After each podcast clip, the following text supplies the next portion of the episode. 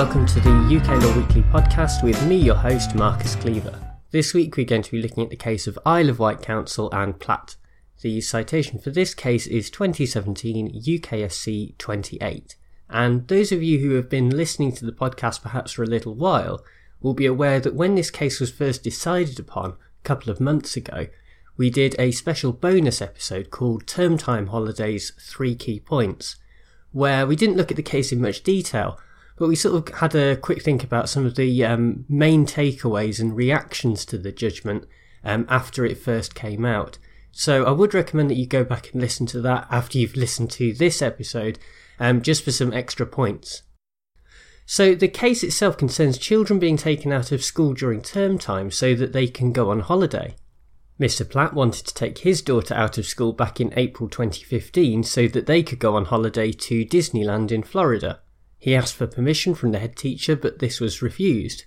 Platt ignored this and took his daughter on holiday anyway, and so when he got back, he received a fixed penalty that he refused to pay, and so was prosecuted in the Isle of Wight Magistrates Court under Section 444.1 of the Education Act 1996.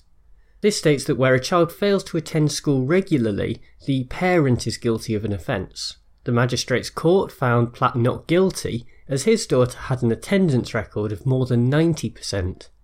As the case moved up the hierarchy of courts, it became clear that the case revolved around the definition of the word regularly. And there are three possible definitions that we're going to look at today and that the Supreme Court analysed in their decision. The first definition of regularly is evenly spaced intervals. The second is sufficiently often, and the third is in accordance with the rules. Now, straight away, we can ignore that first definition. It's obviously incorrect because going to school once a week would be sufficient for evenly spaced intervals, and so that can't really apply here.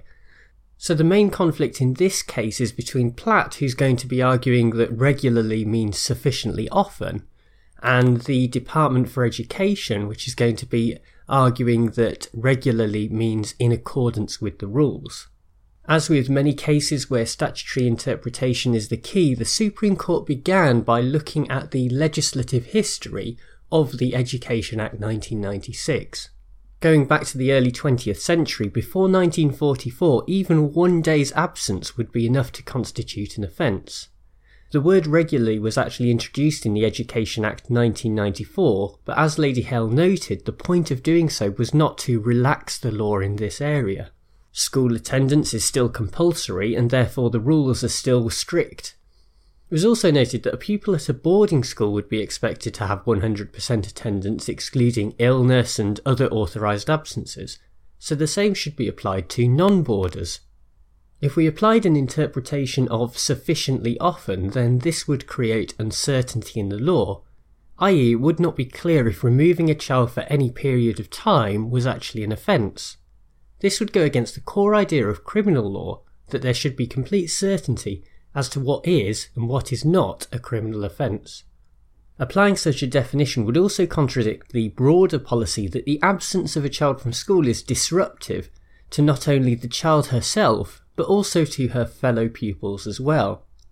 By process of elimination, then, the Supreme Court came to the conclusion that the third definition, that regular attendance means in accordance with the rules set out by a particular school, should be applied to section 444.1 of the Education Act 1996.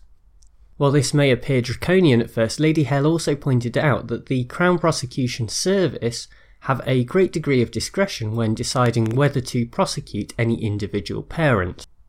Overall, I think that the legal reasoning in this case is viable, but it's not exactly convincing in any way. If the CPS can take a broad approach to their prosecution policy, then in some ways this also creates uncertainty in the law, but at a later stage of the process, i.e., after the offence has been committed. Of course, the point is that the CPS do generally take a sensible approach, and will not issue a penalty notice for minor breaches of the law. But this raises the question as to why the CPS can be trusted to exercise common sense with regards to this interpretation, but not the second definition, where regularly would mean sufficiently often. In truth, no matter what definition is applied to this word, there is always going to be some scope for argument, and so the Supreme Court's basis for its judgment rests on rather dubious grounds.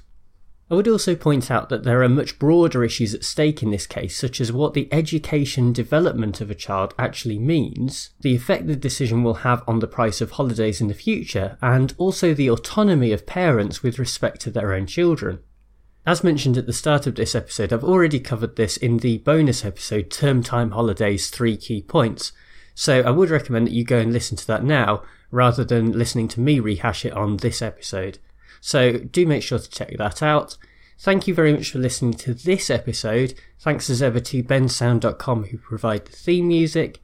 Um, also remember to rate and review the podcast on iTunes and check out my website at uklawweekly.com where you'll find all of the latest news and views from the legal world.